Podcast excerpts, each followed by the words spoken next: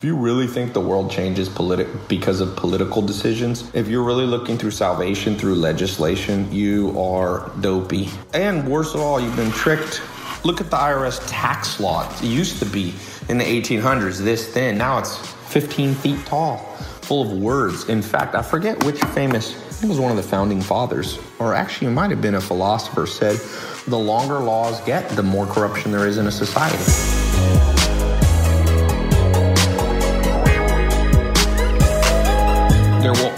Always, always, always be two types of people in your life and two types of people only friends, family, acquaintances, co workers, business partners. One will do stuff and the other one won't, and will have amazing reasons and stories why they couldn't get it done. Always. You will need, you will have the one friend who, when you have to move last minute, Saturday morning, got to be out of your apartment, out of your house at seven in the morning, and you texted 10 friends one person will just show up no matter what they got a leg brace on they broke their ankle they're still there it's four in the morning they're still there and then you'll have nine other people that don't show up but have amazing reasons it's never like nah dude i don't feel like i'll help you uh, I feel like helping you. I want to sleep in. It's always like, no, you know, the real truth is like, well, I, my, my dog got sick, and while I was on the way to the vet, got a flat tire. Oh my God, I would have been there for you, dude. I would have been there. Don't believe people having people have inherited through their DNA the ability to lie, not only overtly, I'm not saying all your friends will be liars, but they will lie to themselves. It's called delusion bias in psychology. So humans are absolute masters, almost more than anything known to mankind, at deluding themselves and of course they're going to delude you too. They're literally telling themselves yeah i'm a really good friend. The reason i didn't show up even if they knew they stretched the story a little bit to help you move they didn't show up they'll be like but you know he told me last minute or yeah. It's just it's the way of the world man and i've learned it in business. People lie but numbers don't You'll have five salesmen working for you, and four of them will be like, "Oh, I can't get people on the phone," and da da, and that's why I'm only selling. And then you'll have one outlier, and you do nothing, nothing different. They have the same leads, they have the same everything, and lo and behold, they sell ten times more than everybody else. Or one friend who's ten times more faithful and loyal to you, not in words because that's where the lie begins. The lie's always been. Humans have this innate superpower, but I'm starting to call it a stupid power. It's like the inverse of a superpower. To um, see my dogs, I got two German Shepherds somewhere out here, and like they can't fool you with words because they can't speak. So they just, if a, your dog bites you all the time, it doesn't like you. There's no lost in translation conversation. The dog doesn't like you, it bites you every time. And if the dog's always there, wagging its tail, cuddling up next to you, hanging out with you, jogging with you, the dog sees you as its friend, as its partner, as its whatever. And that's how people are. Don't get confused by words. That's where you mess up. And that's why, and I was talking to Zach about different things going on in company that's why when people talk to me now, half the time, it's like Charlie Brown peanuts. I'm like, wah, wah, wah, wah, wah, wah, wah. I'm like, stop BSing me. People lie, but numbers don't. Show me the truth. You invite 10 people to your birthday party, one shows up. That's the truth. Trust me. Don't listen to the people. Even the people that say they're out of town for that, your true friend flies back for your birthday party. I don't know why they don't teach this in school how to read people, how to tell the truth. It's not just body language. People try, I read body language and you can tell pupil dilation and you can tell by the artery here if people are starting to lie, but that's BS. You don't need that advanced stuff. You don't. 99% of business negotiation is just common sense. Do people show up? Do people just do stuff? I hate it now. It literally, I want to get like like Google Glass had these things where you could theoretically eventually be able to see different translate signs into a different language. I want something that goes in my ears and it just translates all the BS into wah wah wah wah wah, and then the pure conversation comes to you in the form of a language. Because most people ain't talking to you, they're literally lying to. And I'm not calling everybody around me a liar or I'm not calling all your friends a liar. I'm saying you're lying to yourself, therefore, you're honestly speaking to me because you've told yourself a lie. And therefore, you can honestly, with no gut feeling check, you can honestly convey that lie to me because you convinced yourself. And so you have to unravel freaking lies. Lie after lie after lie. I pro- I'll give you, you want to hear a traumatic example? Here's a traumatic example for all of you. And some people don't want to go down this rabbit hole because it's just too traumatic for them. Okay, you had two parents, one parent. I grew up with a single mom, had a stepdad later. I don't know your situation, but parents say they really love you. Most parents tell they love their kid. Okay, that's want, want, want. Because what is love? Love is uh, action for the most part. Even Jesus Christ said uh, there was a father with two sons. Once, and he asked his two sons to do something. One son said he wouldn't do it, but did it. The other son said he would do it, but never got around to it. And Jesus said, Who obeyed? Clearly, it's the person who did it. So, action is the translation of truth. And so, you go back to your parents and you're like, You loved me. Okay, so you had 18 years of my existence in most countries, unless you emancipated at 16. How come you never taught me to do my taxes? Ask your parents that. How come you never told me how to invest in real estate? How come you never told me how to get a six pack? How come you never taught me self discipline? How come you never taught me a daily routine? How come you never taught me how to get abs? How come you never taught me how to balance my diet with the proper amount of protein? Why not, mom and dad? It was all available to you. Books, books have been written forever. And I'm gonna tell you this. If you're if you have an honest mom or dad, they'll go, I messed up. I deluded myself into thinking the definition of a good parent was just keeping you going to school and keeping you off drugs. But is that really love? That's more like guardianship. You could literally have a foster family. You could literally have the Cinderella stepmother that doesn't even like you, but out of common human dignity and decency, she keeps you from doing heroin and she keeps you going to school, but she don't love you. So that's not a action. That's not love. Guardianship is almost like human civil duty. Love is an action that goes beyond. So you ask your parents, like, why didn't you teach me self defense? Because you knew at some point in my life I'd probably be confronted with a with a physical danger. How come you didn't teach me public speaking? How come you didn't teach me debate? Most parents literally think if they send their kids to ballet or football practice, they're some noble parent. Now, I'm not a parent, so I'm not going to call out parents because maybe I would do the same thing. I don't know. I don't know. But then I would be a shitty parent. And I'll admit it right now if I did that. Definition of love is you go above and beyond. Now, are parents ever going to be perfect? No, but that's still a BS way to say it. There's a difference between being per- perfect and being competent. And the reason your parents didn't do it for the most part, maybe a few years, because they didn't really love you as much as they said. They did love you, but not as much as they said. There's degrees to love. There's a friend that'll lay down their life for you. That's a friend who loves you more than a friend that would go, I'm getting out of here when the gunfire goes. There's a friend who will jump on a grenade for you, literally. In every story of war, there's people who jumped on a grenade or took a bullet for that's a higher degree. In fact, not to bring up the Bible too much, there's a there's a part in the scripture that says no greater love has somebody than to lay down his life for somebody. So sometimes parents do that. There are parents that lay down their life, but there's a lot of parents that don't. So I'm not here to talk about parents. I'm just saying that's an example where parents lied. They didn't give a crap. They didn't. They really didn't. They were dealing with their own parents. Just think about a lot of moms.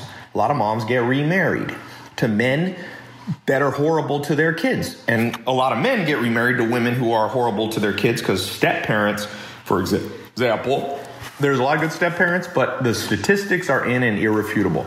Step parents have a 100 times higher chance of abusing kids. 100. Now, you can not like that, but you're full of shit if you can't accept that. Go Google it. There's great textbooks on it. Dr. David Buss has a thing on it. Harvard professor for he used to be at Harvard, now he's at a different university. So moms and dad get remarried real quick because they want to find love and if their kid suffers along the way, ah, they love themselves. But the mom will say, I really love you. I love you. I love you. I'm, I'm marrying this person because they're going to benefit you. Bullshit. Rarely happens. Sometimes step parents are better, but they usually aren't. The verdict's in. I, I the truth hurts. I don't know what to say, but that's so irrefutable that it's almost laughable that people argue. Once again, there are good step parents and there's step parents sometimes that are better than the real parents. That happens sometimes too, but it's more rare. So when a mom or a dad goes, I'm gonna get remarried, 80% of the time, it's because they care about themselves much more than their kids. Of course. Of course. Remember, you only have 50% of your DNA. Read The Selfish Gene by Richard Dawkins. Parents favor some siblings more subconsciously without even knowing it, but the siblings know. If you got five or six kids, or grew up in a family with five or six brothers, almost they always one or two siblings are jealous because they feel the parent, the parental love is not spread evenly, and that's because they're right. You think all of them are incorrect in their assessment? No, you know when somebody likes somebody else more than you.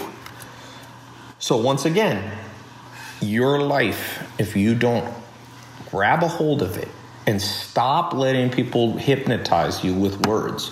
And instead, look at the truth. What do they do? You don't, I, I wish sometimes we probably humans would be better off if we were like my dogs and couldn't talk. You know? You'll just know. You will know. You want to know who a good person to work for is? Well, the beginning is every time you need your paycheck, if is it there? It's a great thing. You could have a boss who goes, I love having you as an employee. You're great. But then when payroll comes around, oh my God, I just can't make payroll this time. I'm a new entrepreneur. I can't do it. Sorry about you. No, they don't really care about you. Because if they cared about you, they would realize that you got bills to pay. Now, there's laws that ensure most employers don't do that, especially in the US. But outside the US, it happens all the time outside the US, it happens all the time. Well, you'll lend somebody money. You ever lend somebody money, they don't give you it back? They got the money. They just love themselves more than you. So they prioritize their own stuff over your stuff.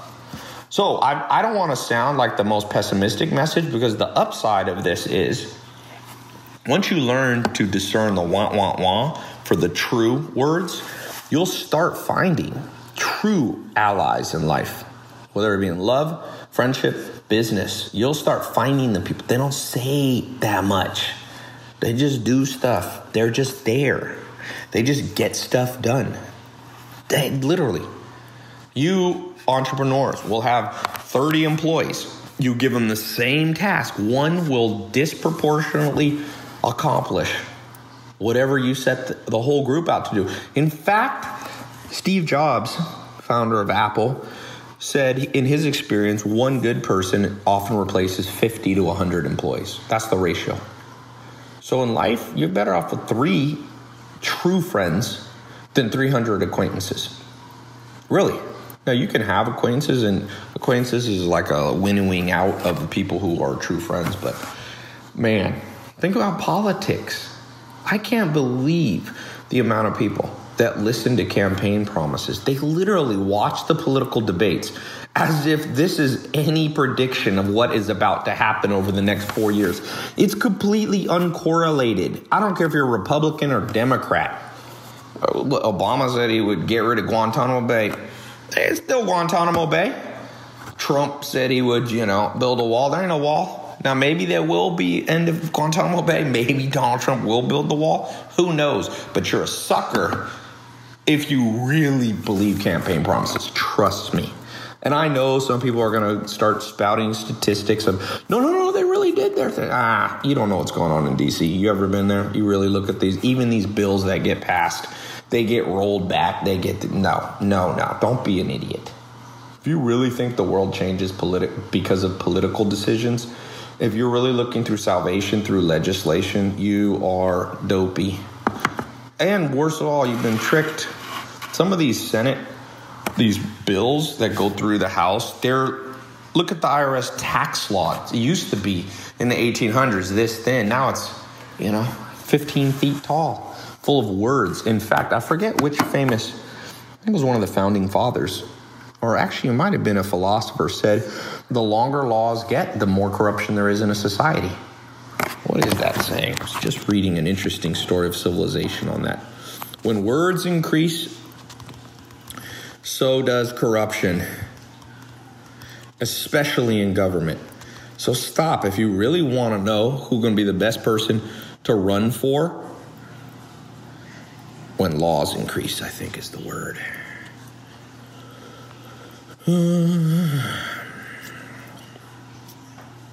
I'll have to find it another time. Laws, words. There used to be a time you shook somebody's hand and the deal was done, and they were your next door neighbor.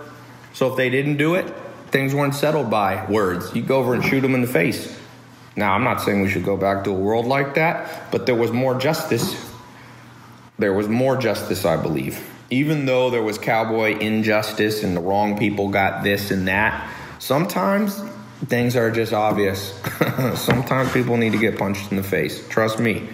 I've been punched in the face. Sometimes you, I have a t-shirt for one of my clothing lines. Never trust a person who's never been smacked in the face. You have never been smacked in the face. You have never been confronted with your own BS. So be careful. People are ready to lie for you, lie to you quicker, faster than you can even imagine. And this is what I feel most people's life is like, honestly, because they've never heard this, what I'm saying. Because, of course, this is never taught in school. There's no class on common sense like this in dealing with people. It's what I think humans are. There's a saying, hope springs eternal.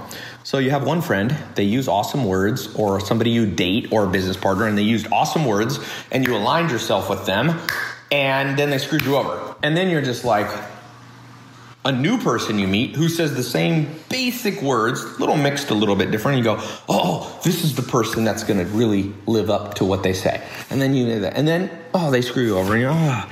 and then you just go from person, even the most cynical person I've ever met, quasi cynical, they usually get suckered.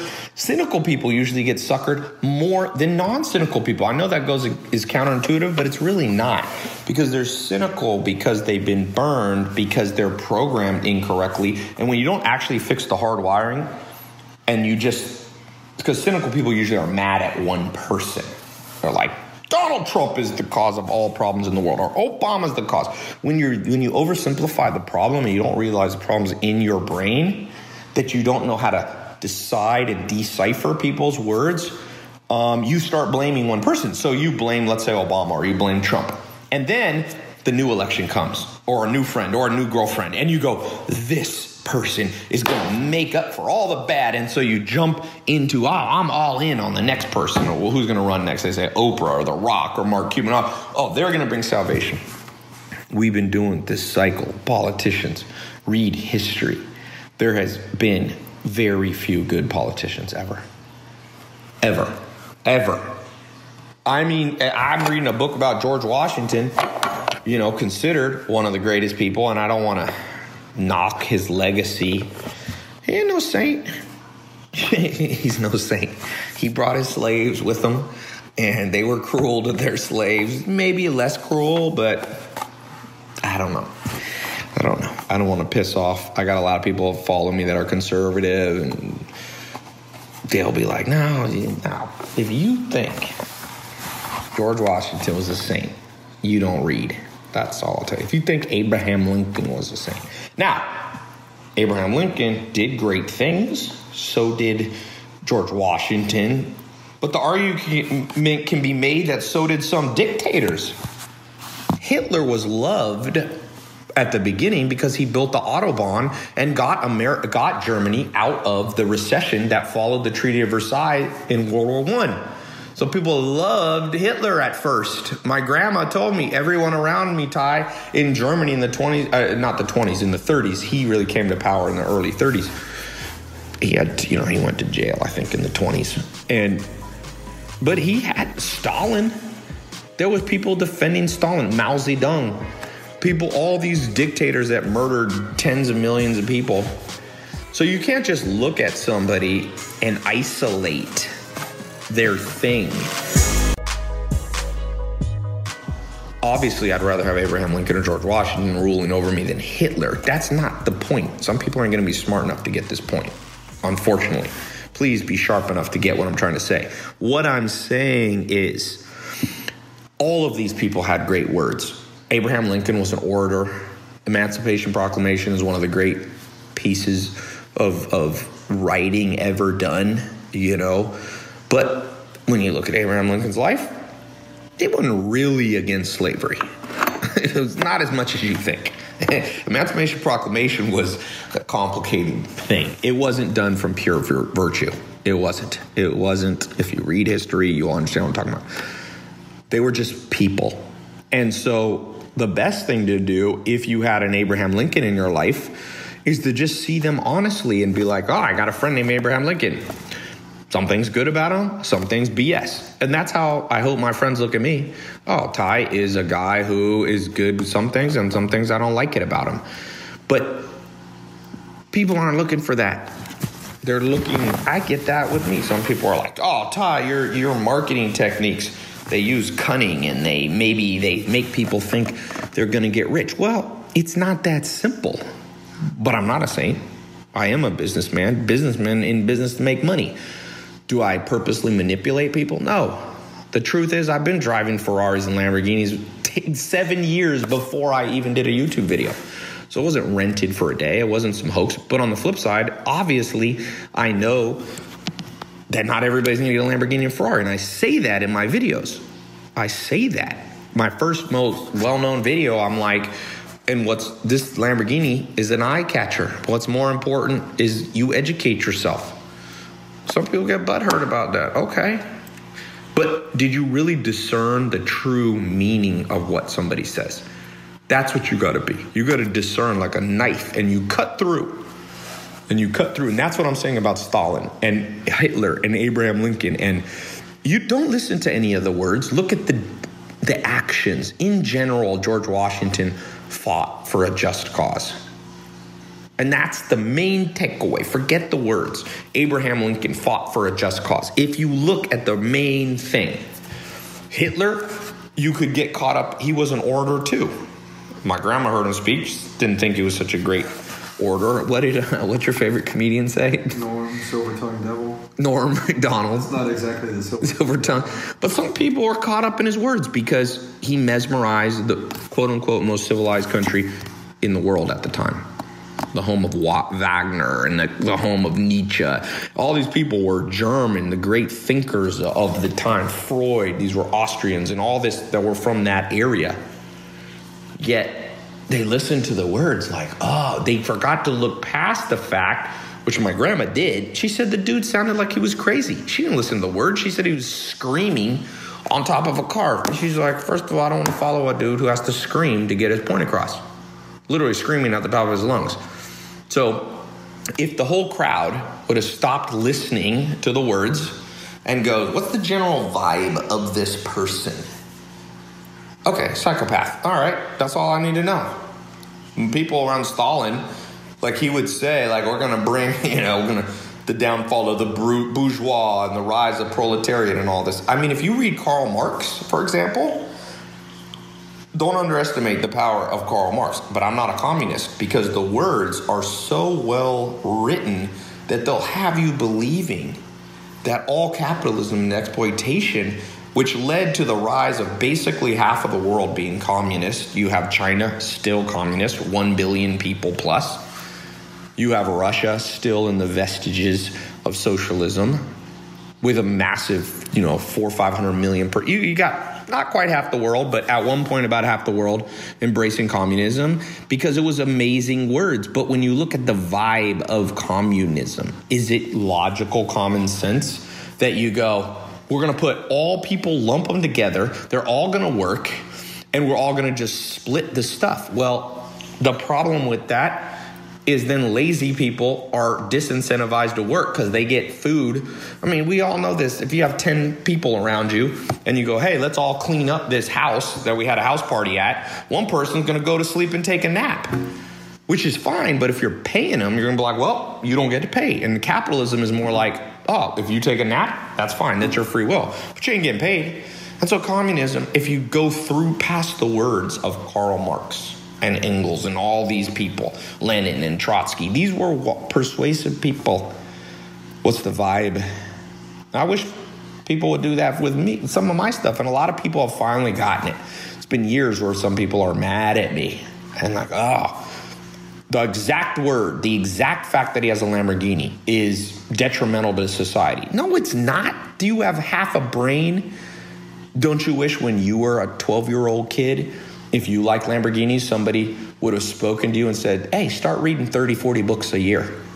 It'll it helped me get this Lamborghini. If somebody had told me that message, I would have started in business a decade before I did. I got lucky and started at 19. I would have started at nine. But no, everybody made education boring. So people aren't getting the gist of the story. And that's what the whole thing is about.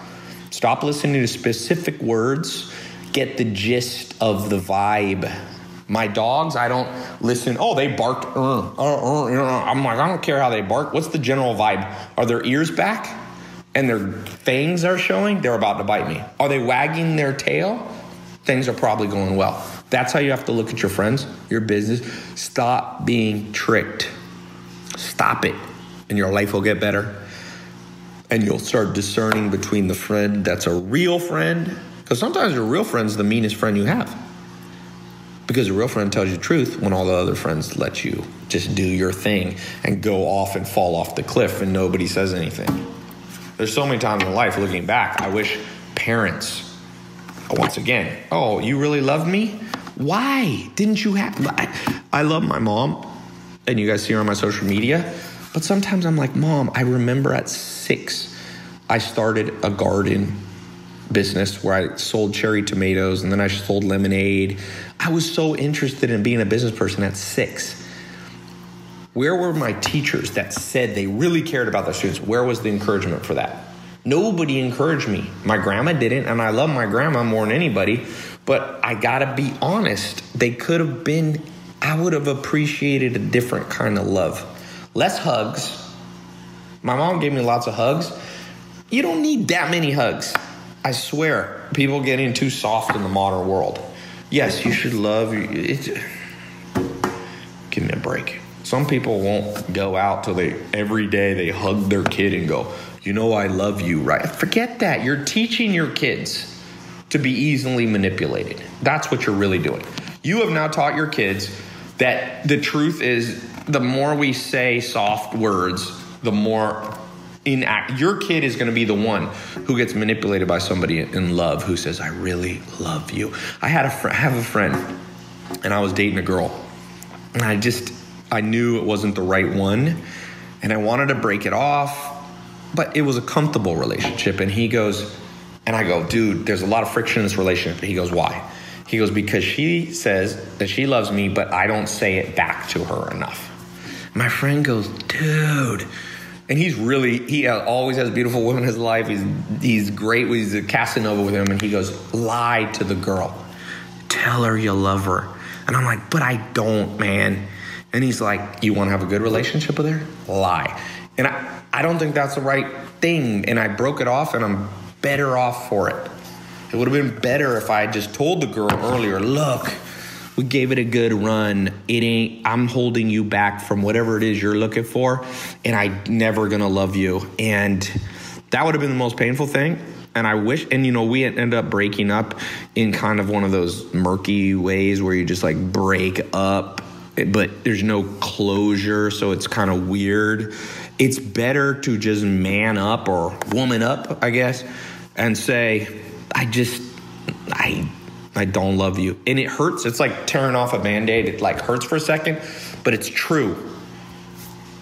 Or even better, maybe is not that much words. Just say, I gotta go. We're not gonna see each other for a while. I, I would appreciate a world like that where somebody, you know, doesn't, because sometimes it's too hard to break up with somebody with words.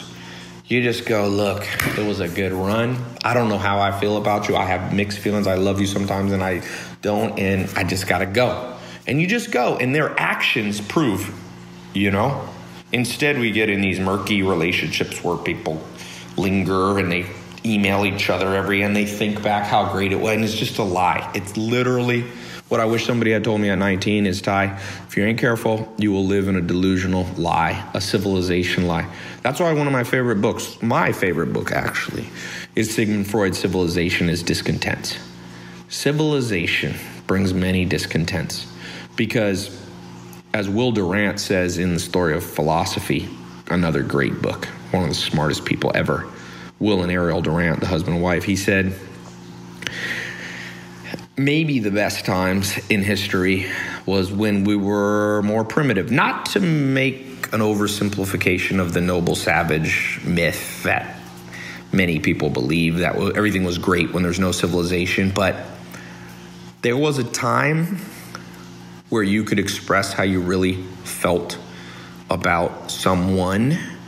And I think the world, maybe it wasn't a better world, but it was a more clear world. Like I said, there was a time when if you come home and somebody punched your wife in the face and you saw it, you just shot him. it's like, I saw it, it happened. And I'm sure there was abuse of that and this and that, but there's a certain clarity in that, that you knew if I go to my neighbor's house and punch their wife in the face, I'll probably get shot. And so there's a deterrent there. There is. Now, nowadays, because of the rise of civilization, the rise of large cities, people can hide. They can screw you over and know they might. If you live in Los Angeles, you screw somebody over, you got 14 million people, you dissolve. You might once a year see them, but imagine when you live back in a little tribe of 35 people. You screw somebody over, you get to live next to them for the next 20 years, they're going to stab you in, at night. Was that a better world? I don't know. There's a lot of probably truth that stress levels and cortisol levels were much lower than they are now, meaning people are more stressed out in the modern world. There's a lot of science. In fact, in the last 20 years, uh, rates of depression have gone up, and it's not just because of diagnosis. I forget what it is for women. Women's depression levels has like tripled since the 60s. Now, are the statistics always accurate? No. But the gist of the thing is that humans are probably less happy now for multiple reasons. We have too much choice, we are fat now, we got too much sugar, we sit too much, all those things. But it's also because life has gotten too complex. And what's gotten complex is the messaging. I mean, I look at like news and I'm just like, here's these reporters just tricking everybody with words, man. Just like I was telling Zach, Zach likes Trump a lot, and I was like, when Trump got elected, I see this article and it goes, Donald Trump, the largest mass exodus of State Department employees, uh, State Department, like heads of State Department. So I'm like, oh my gosh, maybe this Trump guy is the worst guy in the world. Like the whole State Department left. Mass exodus was the exact words. So I decided I'll go beyond the just the headline of the words and I'll like read the actual thing. So I read the words, and they're like, four people quit. Uh, sorry, four people left. Four. Two were fired by Donald Trump, and two resigned. I'm like, this is an organization that has 300,000 or so employees or something like that. Four people, that's mass exodus. No, there's the media lying to you and they get paid for it the more they get clicked. And so the media, it has gotten worse now because people are getting figured out. And not there are good people in the media. I'm sure they're there, but these mass headlines, it's actually a systemic problem. It's even worse than what I'm talking about because if you actually imagine if people got paid to lie to you, and the better they lied, the more money they made. Oh, then whatever problems you think you have now with people lying to you, friends, and dating, imagine if somebody you were dating got paid, the more they tricked you. And I'm sure I've been part of lies. Like I said, we all lie to ourselves. This isn't just me saying everyone lies except me. I lie to myself like I'm a human. I inherited that same stupid DNA. I've told people I loved them, or I've told people I'm their friend, or I've told people this or that that I didn't. That's why now with like my employees, I'm like way more blunt. I'm just like, I don't know if you're gonna be able to work here, dude. I'm just telling you now. I've asked you to do something, you did it you know, with a stupid power, not a superpower, a stupid power.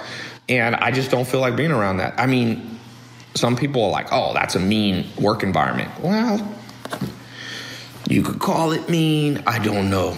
I don't know. You know what's even meaner? Being a shitty employee, doing a bad job. That's even meaner. It's like, it, one thing my mom told me that is, I remember her telling me this at like 12, and I was like, I don't know what she's talking about. Now I do. She goes, People will be very, very, very, very judgmental of you and very forgiving of themselves. So, God help you if you ever tell this much of an accidental fib to somebody.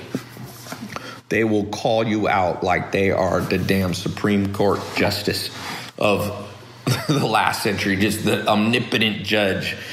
And then you ask them about them, and they're like, oh, oh, I see that with employees. They're like, oh, how dare you? I'm like, how dare you do a bad job and want me to pay you? How about that? You seen both sides of this story, or you are one of those dilute? Because a liar also can only see their side of the story. That's another thing. We all lie, but you're less of a liar if you also know that sometimes you're lying. You're like an honest liar, which is an oxymoron, but possible. It is possible to be an honest. You know, Deadwood that we like so much? Al Swearengen, there's a line it's a great. If you haven't seen Deadwood, go see it. There's a line where Al Swearengen goes. No, no, his two guys are talking about him. His two underlings, his employees, and they go. I think it was Johnny goes. When Al ain't lying, he's the most honest son of the bitch, son of a bitch in the world. Like that's what. That's why he's like a kind of a good character in some ways because he's like you don't know whether you like him or hate him because he definitely tells you what he thinks, but he's like honestly mean. The world needs more of that. That's why I think sometimes parents should just tell kids, uh, I'm not that excited by you right now. I'm not saying you disown your kids, but do you always have to love? Is I thought the wise saying is there's a time to love and a time to hate. There's literally that's like a wise saying from Ecclesiastes two, three thousand years ago. It's a time to love and a time to hate. Okay, that's that. There's a time to for things to be born and time for things to be killed. And that's somewhat figurative, but maybe I don't know what they were talking about, but I, I get it. It kind of when you say that to people, it kind of jives with their inner common sense meter. When you tell, it's like do we want to live in a society where all kids are constantly told how much they're loved, but then the parents don't really love them and don't equip them and send them out into the world at 18, complete morons? I'd rather be raised by people that are a little more blunt and a little more variable in their response to me because variability is true. You never always love somebody. You ask a husband and wife that have been married 30 years, have you ever had feelings of anger and maybe even hatred to your spouse? And anybody with any ability to tell the truth will be like, yep, there's times I don't want to be married to them. So why not just say it at that time? I feel like people hold stuff in, get all passive aggressive. This lying thing is not the lying that people think. It's the lying you don't suspect that is the lying that kills you. That's the line. And just remember, I'm telling you, your most honest friend is lying to themselves. Ipso facto, they will accidentally lie to you. That's why, going back to what I started this whole freaking conversation, if you want to see who your true friends are, do a little test. And it's kind of a white lie. Literally text your friends, and 10 of them, and say, I got to move this weekend can you show up at Saturday morning? Maybe if you don't want to lie, you could be like, I think I got to move this Saturday. See, you didn't say you had to move. I think I got to move this Saturday. And I got to do it early, six in the morning. Is there any way you could be there? First of all, I promise you, if you text 10 people, four of them won't even write back. They'll pretend they didn't see your text. Next time you see them, they'll be like, "Oh my god, I saw your text, but my phone dropped in." Oh, it was weird. As like I tried to text you, and like the I fell asleep, and then when I woke up, there was a frying pan fell on my head because the cat was up there, and then the cat also fell and has a gallbladder issue, and I took it to the vet, and by the time I realized that it was Sunday, oh my god, I will make this up to you. And if you're listening to those words and not understanding that you really should have the translation device that turns it into want, want, want, want, want, want, want, then you are a sucker. If you study history, if you study evolution, suckers get screwed. Never be a sucker. You don't have to be overly cynical because I find most cynical people are actually suckers with hard exterior shells but easy easily manipulated. It's the people that are just common sense right there in the middle. They're not overly initially skeptical and they're not overly taken in by words. They're just kind of like, oh. And you will find out of those 10 friends, and it might be a friend that you didn't even know was a friend. You might have only counted an acquaintance. They might actually show up. And you can have a celebration waiting for them because you're like, this was actually a surprise true friend party and I wanted to see. And you can also do another test. You can post some awesome event that happened to you recently on your Facebook page that's followed by your family and friends, and do it in a teeny bragging way, not insane bragging. You got a new car? Pose by it. Now, some people might find that tacky. Okay, a lot of things are tacky. Lying friends are tacky too. And you're gonna find just one person that you thought was so awesome is going to make a snide passive aggressive remark. Like, oh, well, look who thinks they're awesome because they got a new car. See, a true friend with true friendship, uh, the Dalai Lama says that there's two kinds of happiness. There's happiness you experience for yourself, something happens to you. And there's one, and I forget the Buddhist term, there's an Asian word that I don't remember. And it translates into feeling happy for the good that happened to someone else. And the Dalai Lama said the reason he's such a happy person is he says you can never be completely happy in yourself because bad things happen to you. But when you derive equal happiness from those around you experiencing great things, then all of a sudden you're happy all the time. I'm happy if Zach goes on a date this weekend with a girl. I know, you never told me what happened. He said he has a date with a I forget the word. What was it? You said curly haired. Zach likes girls with curly hair. And I'm like, if I'm a true friend, then I'm like, well, good for Zach. And then you'll find those some people are like jealous, like, oh, oh, well, look at this guy. Always got to be out on a date. That's the person that when you post on your Facebook something cool that's happened to you, some new thing you got, something all the weird people rise to the surface. That's why sometimes people ask me. I, I have a lot of people who watch my stuff. Over 200 million people have watched. So naturally, if 1% of people don't like me, that's 2 million people. And of course, mean people leave more comments. So sometimes people are like, Tai, how do you deal with this? And I'm like, I just realized I'm smoking out the haters. It's like you throw tear gas into a house and all the terrorists have to run out because they can't breathe, and then you shoot them. Pop, pop, pop, pop. Now, I don't shoot people, but as a metaphor of when you post on your Facebook and the weird people come, you block them and never talk to them again. Or maybe you give them one more chance. But now you're aware, like, that's a person who has a stupid power. A superpower is taking your happiness and making themselves happy from it. A stupid power is when your friend has something cool happen to them and you feel envy. Charlie Munger, a person I really look up to, says envy.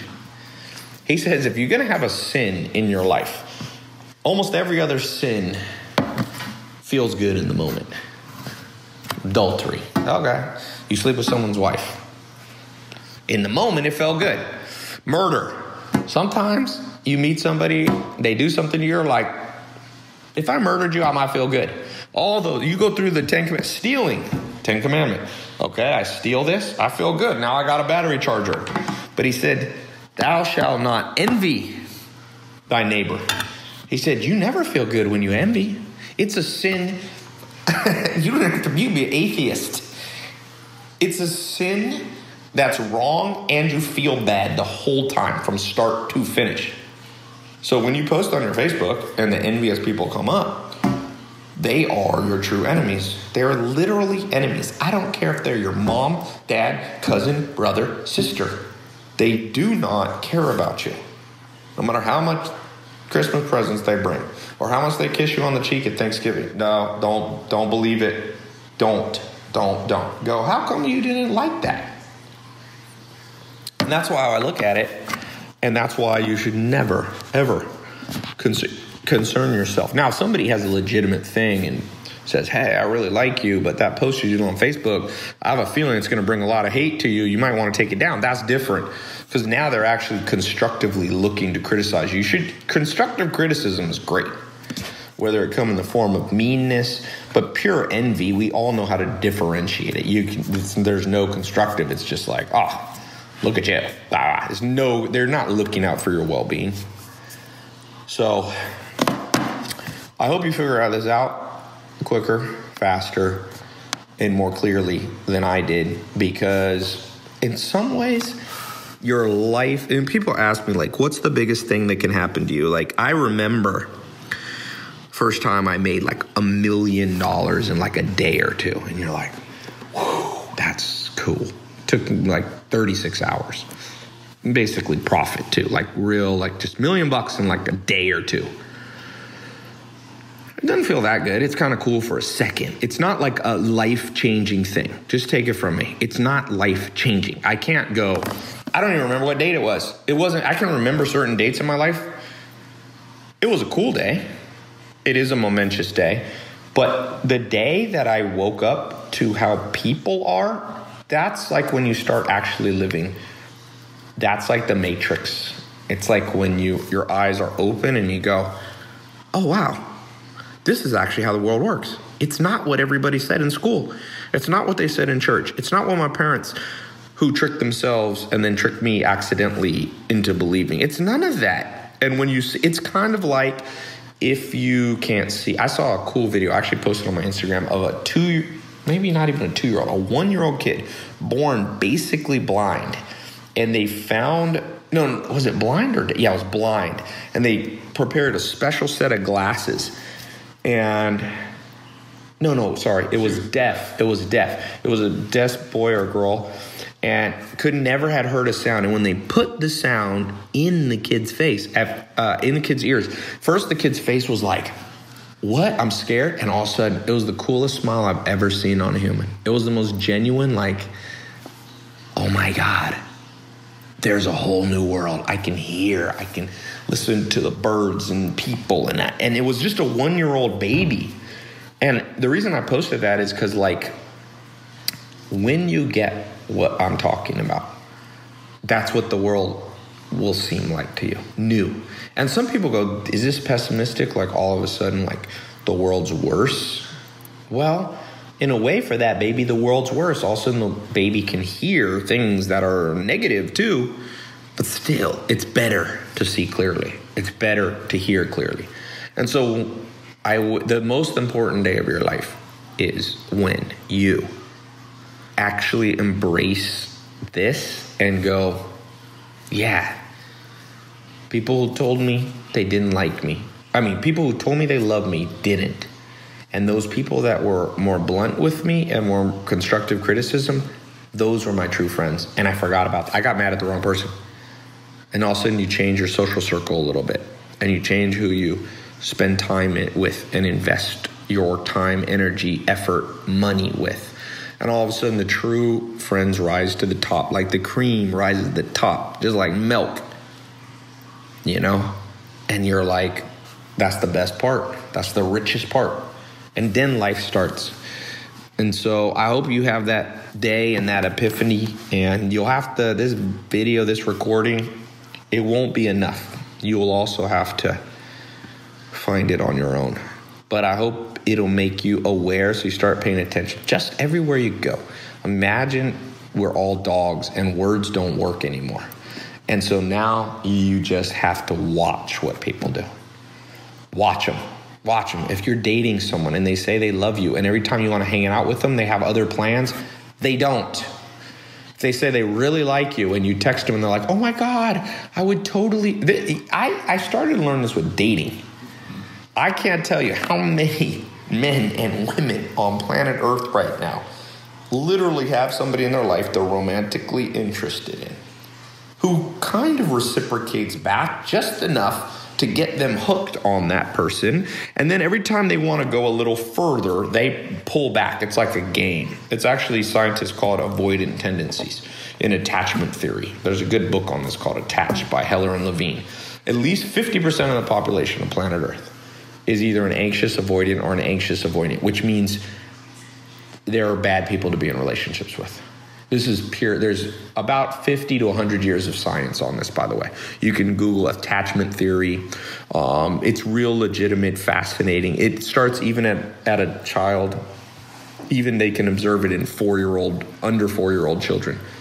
And the reason people get suckered into it is because they're listening to the words. So, an avoidant person is a master, and they most of them don't know they're doing it. That's the sad thing. They're not trying to trick you. They're literally programmed. Some of it's environmental, some of it's DNA, and um, they're they will always hold you at this place where you're hoping and they're leading you and the, the mechanism to pull you along like fish how do you catch a fish you like lead it along with throw it out and you reel it in so you need movement for most fish and you need some kind of bait some kind of and that's most and you're literally leading the fish to its death. And that's how people are in relationships. It's like you got a business partner and they're like oh i'm in 50-50 and you're like hey i need your help. And they're like okay i'll be there. But they don't show up and like oh there's a lot of work to be done. How come i'm doing it all? Oh i'm i will do it. I'm doing it. And you're just going to your death of that business. And love. Oh okay. You really you want to hang out this friday? Oh you know i made plans with uh, my coworker. If you love somebody you're going to break those plans to hang out with that person you're just led to the slaughter. Boom. And then over and over school system. Oh yeah we will prepare you for life. Okay i'm going to show up in class. Actually i don't have a choice. A truant police officer will come drag me in but okay so we're going to teach you like calculus or math but but why do i need math? Oh just trust me you need it to think logically. But but what about just teaching me logic and like actual street smart thing? No we will get to that. We just oh no. Oh high school's over? Okay. College. You, it's because we didn't have time. From the age six to eighteen. This stuff's way too complicated. Come to our college; it'll cost you twenty thousand dollars a year, and like, come, we're gonna get you prepared for life. Okay, art history is that preparing me for? Uh, yes, it will. Just trust me; it's a well-rounded education. Hookfish led to the freaking slaughter. Bah! 1.2 trillion dollars in the U.S. in college debt. Oh no, no, you actually have to grad degree now. It doesn't just work to have. It's called a degree inflation. Yeah, so, so, so, what you really need is you do now a master's, MBA minimum. Okay, master's. Okay. Uh, oh, but people with MBAs come to work for me and they don't know jack shit. I'm like, what did I, I tell every, there's not a soul I've ever met with a business MBA that I don't think, bro, get, or sister, go get your money back. You don't know jack shit about the world. But, but you're teaching us stuff about how to run businesses in the 60s what about internet marketing? What about Facebook ads? What about you know quick pivoting? And what about apps? Oh, but no, this curriculum. We're Harvard. Trust us. Trust us. We don't have any. We only care about you as a student. But you have the largest endowment fund almost in the world. Like you guys are controlling like trillions of dollars among colleges. Do you really care about us, or why do you have that endowment? Why don't you? Give it back to all the students. Why don't you charge less? No, no, no, no. We love you. We're here for you, man. Community college. Oh, if you can't afford a big college, come to us. We're like a fourth of the price, and we're really gonna equip you with stuff. Anybody ever gone to go to community college and been like, that's where I learned about life, boy? Community college.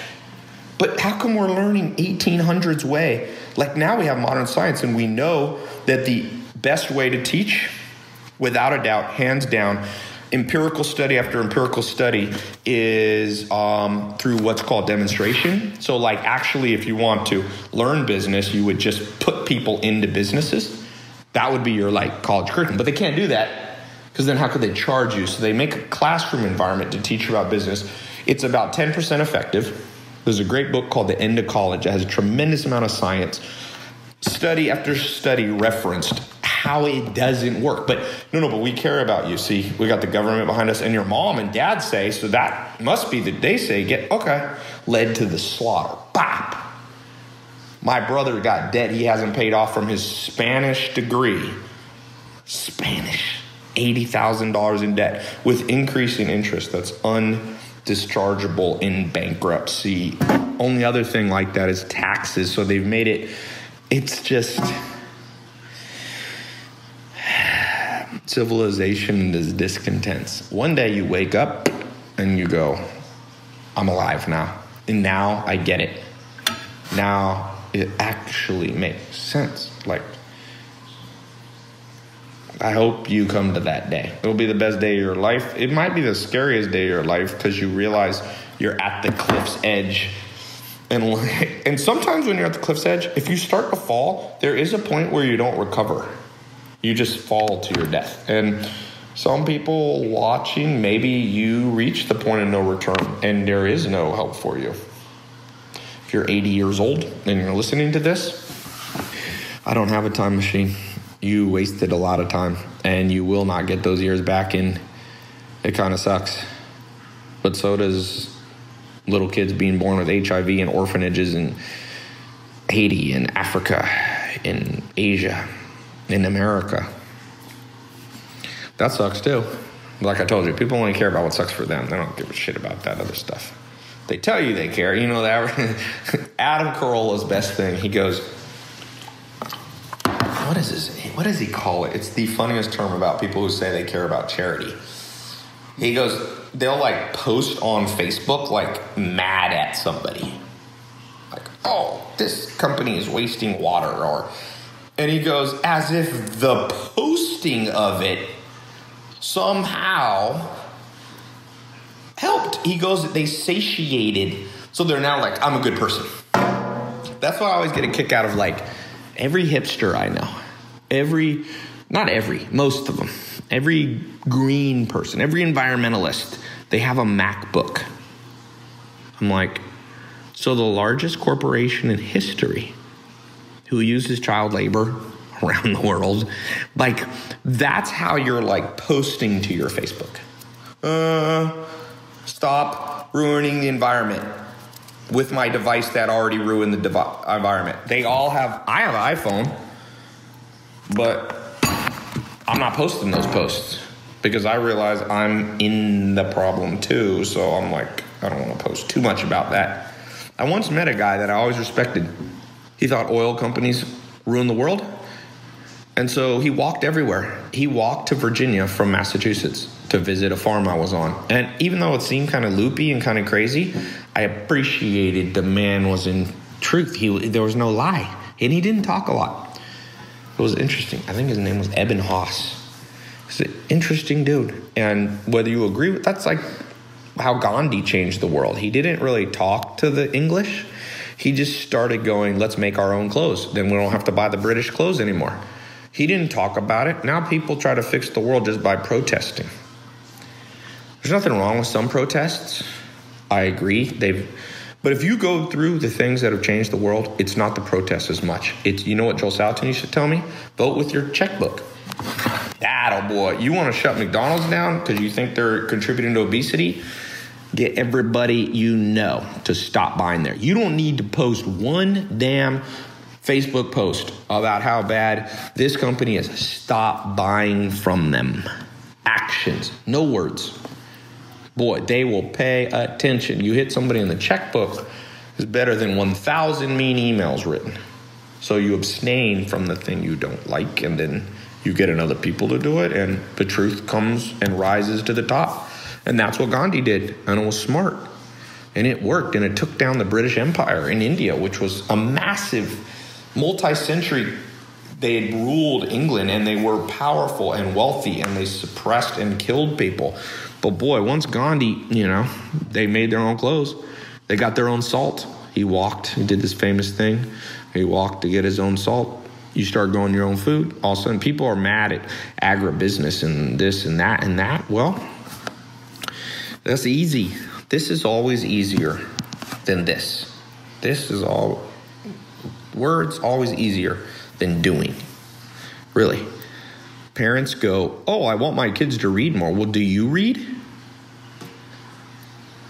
You know, do you read? People get mad at me because they say I pitch their kids to buy programs. Yeah, but I also got your kids reading. You should thank me. You couldn't do the job. Now, some parents do could do the job. Don't get mad. I'm your ally. Why would you get mad at your ally? Oh, well, Tai, you made millions of dollars. And so fucking what? Maybe I brought a millions of dollars worth of value to the world. I don't know. I don't know. I'm not a saint. I'm no saint. I'm probably just like you. Like Mark Twain said, everybody is like the moon. They got their light side and they got the dark side. You put your whole life up on teleprompter, on a video. I bet you you got some stuff you'd want to fast forward through. Let he or she who is without sin throw the first stone. We live in a world people throwing stones, but throw the stone at yourself first. When you hit yourself with the stone, you maybe you'll change your action first. You can convince yourself first. It's easier. It, it, it's actually harder, but it's easier. It's it's more common sense. It's easier said than done. It's a survival mechanism. It's literally there's actual delusional factors. It's like narcissists have less gray matter in the what is it the lower? It's not the lower amygdala, but it's a part of your brain. I think it's on the side. So narcissistic people cannot get this message because they cannot look inward. They have so they, they have less gray matter in the part that controls, I think it's lower antigular something. Less gray matter in the area of empathy. And empathy doesn't just mean crying when other people cry, it means you actually can be introspective. And you can go, ah, I'm not so mad at them because I do bullshit like that all the time too.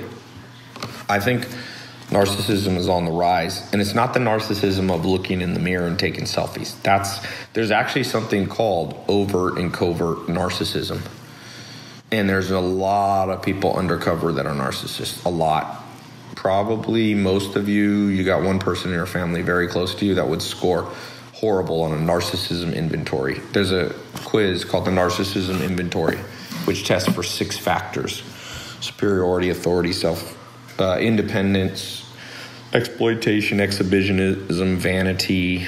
And I think there's one more I forgot. But dude, people around, and those are the people that will talk the most. And it's it's not even who talks the most. It's like it's the people leading you with flowery flowery words. Like here's the politician I would vote for, Zach. It's not Obama. It's not Donald Trump. It's somebody who gets up there for once in the history of planet Earth and they go, listen to me. I cannot fix all this stuff. Last seven presidents made our economy messed up. Here's what's going to really happen I'm going to become president, and the economy is going to go up and down. And some of the stuff that goes up, I can't take credit for. It's from two presidents ago. And some of it's going to go down and won't even be my fault. I'll do what I can, and that's all I'm going to do. I'm going to try to be a fair president. And uh, that's another thing from Deadwood when um, what's the guy who runs for office? Uh, off Foreign?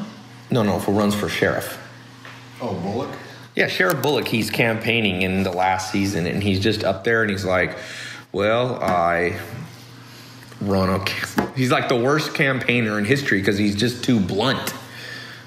I like that character. That Bullock character, if you watch Deadwood, is like an interesting character because he's like the most blunt person in the world. George Hearst comes, one of the richest men in the world, and he will not kiss his butt. And he almost, I won't give away what happens, but problems come from not kissing people's butt. He just blunt. He says what he means, even if he's angry. And as much as his character, sometimes you're like, there's something wrong with him, you appreciate that he is what he is and you know what you get. I would have appreciated if public school teachers would have just, one of them would have just said, listen to me. I'm caught in the system, man. I want to help you, but I'm forced to by law to get my paycheck. I got to teach you social studies and make you memorize what the capital of Montana is. It's not going to help you, Tai. Listen to me. When you get home, read some other books, go apprentice, go shadow a business person. I'm stuck in the system. I'm sorry. I don't know how to get out. I got to, man, if I had one teacher that was like that, a mother, a father, if you, if you're a parent who had just said, listen to me, I loved you, but I also loved myself. And I was divorced and I was lonely and I married this guy or this girl and they were kind of crappy to you and I was just selfish. I needed some I wanted to be in love and so I married them and it kind of screwed you over and like I I don't have an easy answer. Like I I apologize in a way, but I just did what I, I that if a parent ever did that, I would be like, well, that's a good parent because they're not going to mind fuck their kids because you will be, dude. That's what happens to religion. I like some things about religion, but it mind fucks a lot of people because you go, let's say, to church and you go to people that are supposedly the good people, the chosen people, the virtuous people, and then you get screwed over more there, and so it's a mind fuck. You're like, was the whole thing wrong? Because if this thing is supposed to purify this group of people, then how come I'm getting screwed over more by them than my atheist friends? And it starts to play games with you. And it'd be better if, like, all those people were like, listen, we are religious. We are actually here because we're very broken people, and sick people need doctors. And this church is like our hospital. And this pastor is like a doctor. So don't get too close to us because we're kind of sick. That's why we're here. That's the truth, by the way. Most religions, most churches. Even Jesus Christ said, because they said, Why do you hang out with prostitutes? He said, Well, it's the sick that need a doctor. So if you're a Christian, that's the, it's right there from your Messiah. If you're a Muslim, if you're Jewish, I don't know those religions as well. I didn't grow up with them, but that was, Jesus was blunt, which was a great. I think one of the things people appreciate was it was blunt. It was like when he was betrayed by Judas. He's like, "You betrayed me." He wasn't like passive aggressive, like, "Oh, you were a true friend." He was just like, "You're not a friend." And before the rooster crows three times, you know, you be dead. That's a blunt thing to say. And when people were stealing from other people, he went into the temple and just beat people up, basically. Not exactly, but took a whip and destroyed people's businesses because he said, You're screwing people over. Where's the people going and taking the whip to Apple? Are these big companies that are centralizing wealth? Top 10 people got more wealth than the bottom 3.5 billion. Where's the real? There's protest. I see the protest.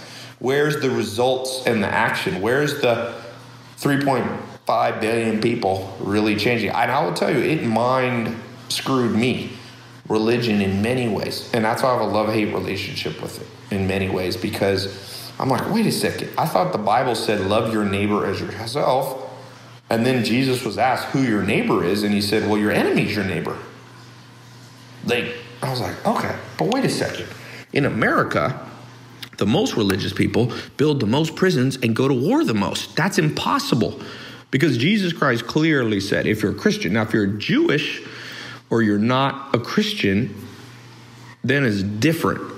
Islam, for example, I don't know enough about it, so I don't want to misquote anything, but I don't think it has that exact teaching. And Judaism doesn't because they don't believe in Jesus Christ. But Jesus specifically said, if you are punched, you should turn the other cheek. Now you can turn that into metaphors and this and that. Uh, blah, blah, blah. It's a pretty irrefutable thing.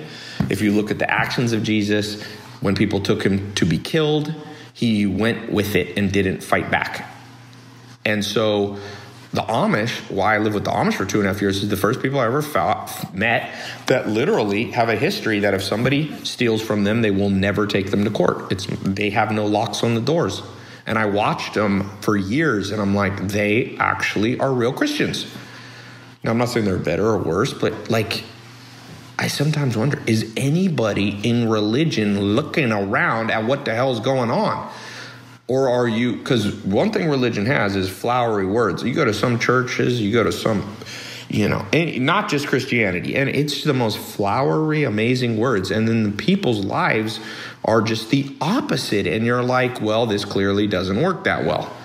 I mean, if, if, if I went to a hospital and everybody was dying, I'd be like, well, this is, I'm not going to this hospital. And so I don't know the solution. I'm not saying the world's better without religion. I told you I have a love hate relationship. In some ways, I think the world will be better with no religion. In other ways, I don't think that. I think that it's important. but I don't have the answer, to be honest. I'm still working through it for the last decade of my life. But I do know, and I will not change my opinion on this I'm not a sucker. Not about that. You will not mind fuck me. If I don't care, I do not care if you're an atheist or Christian. I don't or Jew. I, I will watch you. If you do weird stuff, I don't want to be around you. I don't care. You will not somehow magically trick me into being like, ah, well, you're part of my tribe. And so I want to hang out with you. No, no, I'm not casting judgment on people, but I do judge my own social circle and I control that. And I'm like, nope, not doing that. I don't know if you're good, bad. I don't know if I'm good or bad. Don't want to be around you. I don't care. That's it. And so that's my real advice. And that's really the gist of this whole long, somewhat rambling diatribe is that at the end of the day, if you use this, what the good thing that will come from this is you will control your social circle. You will control those people you hire, those people you business partner with, those people that you hang out with on the weekend, those people you date, those people you marry, those family members that you do or don't spend time with. And when you get that right, that's the day. If you want to use an analogy, to me, and I know, I hope this doesn't sound blasphemous to those of you who are Christians, but that's what being born again is. That's what I think. Now, let me rephrase that. That's not what being born again is. I think being born again has a specific definition in Christianity. That is similar to being born again. Your day, you realize that that's why that is being born again is a very fascinating thing because if you read the Bible, what Jesus said about being born again is not what big pastors are saying now. In fact, you, it's better to just read the Bible directly, in my opinion, than just listen to like big televangelists or whatever. Because if you read what the actual thing said, I'm gonna pull it up so I don't misquote it. It's very profound. And that's why I said I have a love hate relationship. When I don't like religion and then I read it, I'm like, oh, this is very profound. So there was this religious leader. I'm to probably butcher this. There was a Pharisee, a man named Nicodemus, was a Jewish person. He came to Jesus at night and said, Jesus, we know you are a teacher who has come from God. For no one could do what you're doing if God was not with him. And this is the profound thing. It, it, Jesus didn't say, Come up to the altar now. He specifically said, very truly, I say to you, no one will see the kingdom unless they are born again. And then this Nicodemus guy goes, But how can you be born again when you're old? You can't go back into your mother's womb. And he says, Very truly, I tell you, no one enters the kingdom, and it says of God, but I'm just calling it the kingdom, unless you are born of the water and the spirit.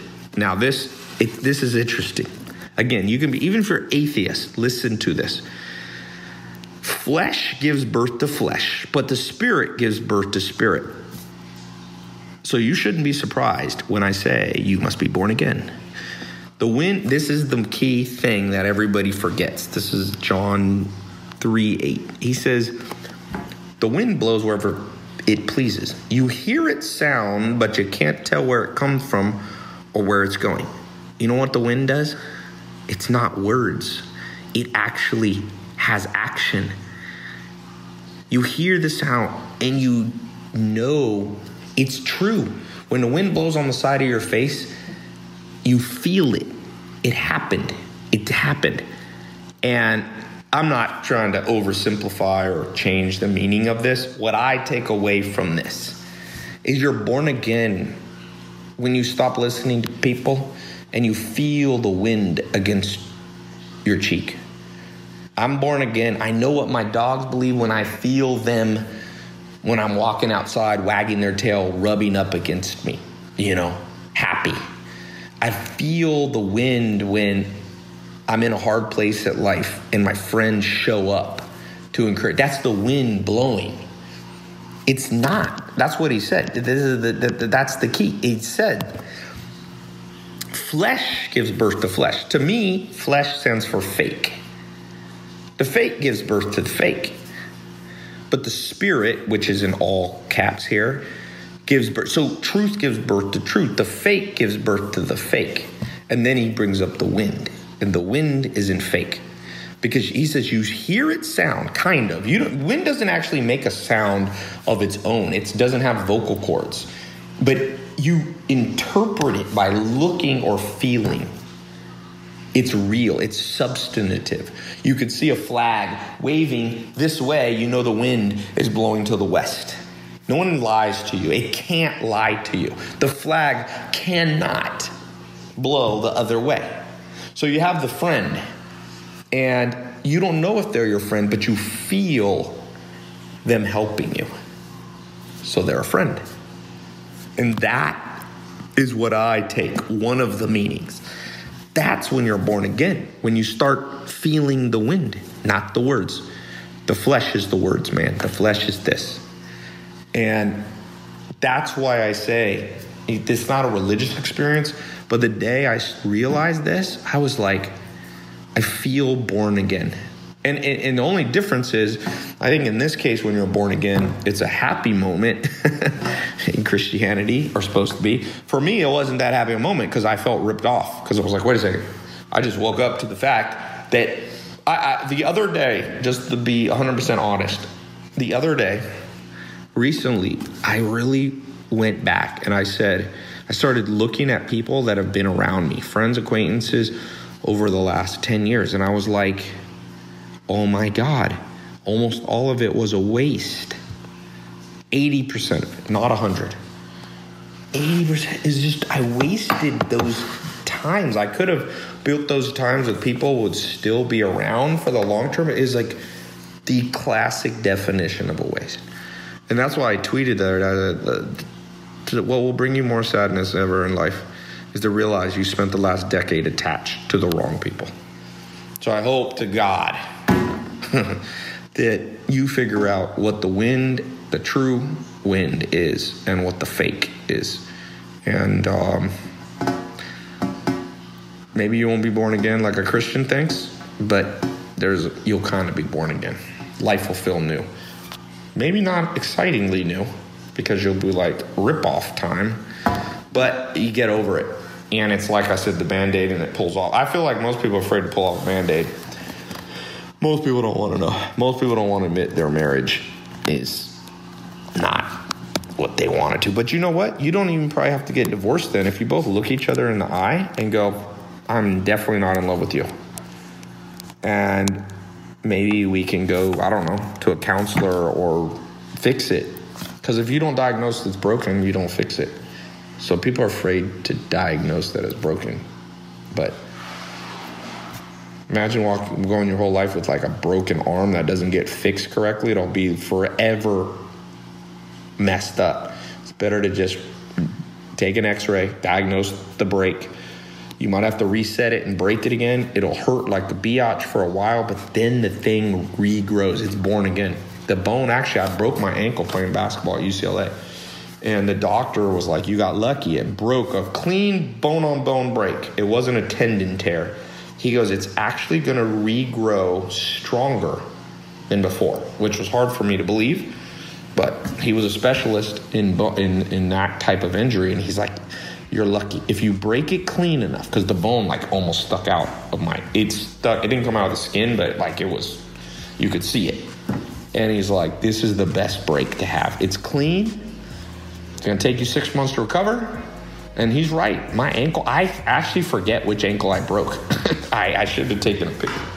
They're about equally. I can't jump as high as I can use used to, so there's a little bit of probably scar tissue that keeps that. But he's right. I got no pain. So I think if you can just get a clean break from some people, and then it'll hurt. I had to roll around in a chair for like three to six months. It hurt when I broke it, and then you could just you break off those relationships, it hurts, and then you just like put them back with someone better, and it regrows almost as strong, and you'll almost forget the five or ten wasted years you had of your life. You can pull that off, boy, you superhero. Anyway, I didn't realize it was so late. Hope it helps.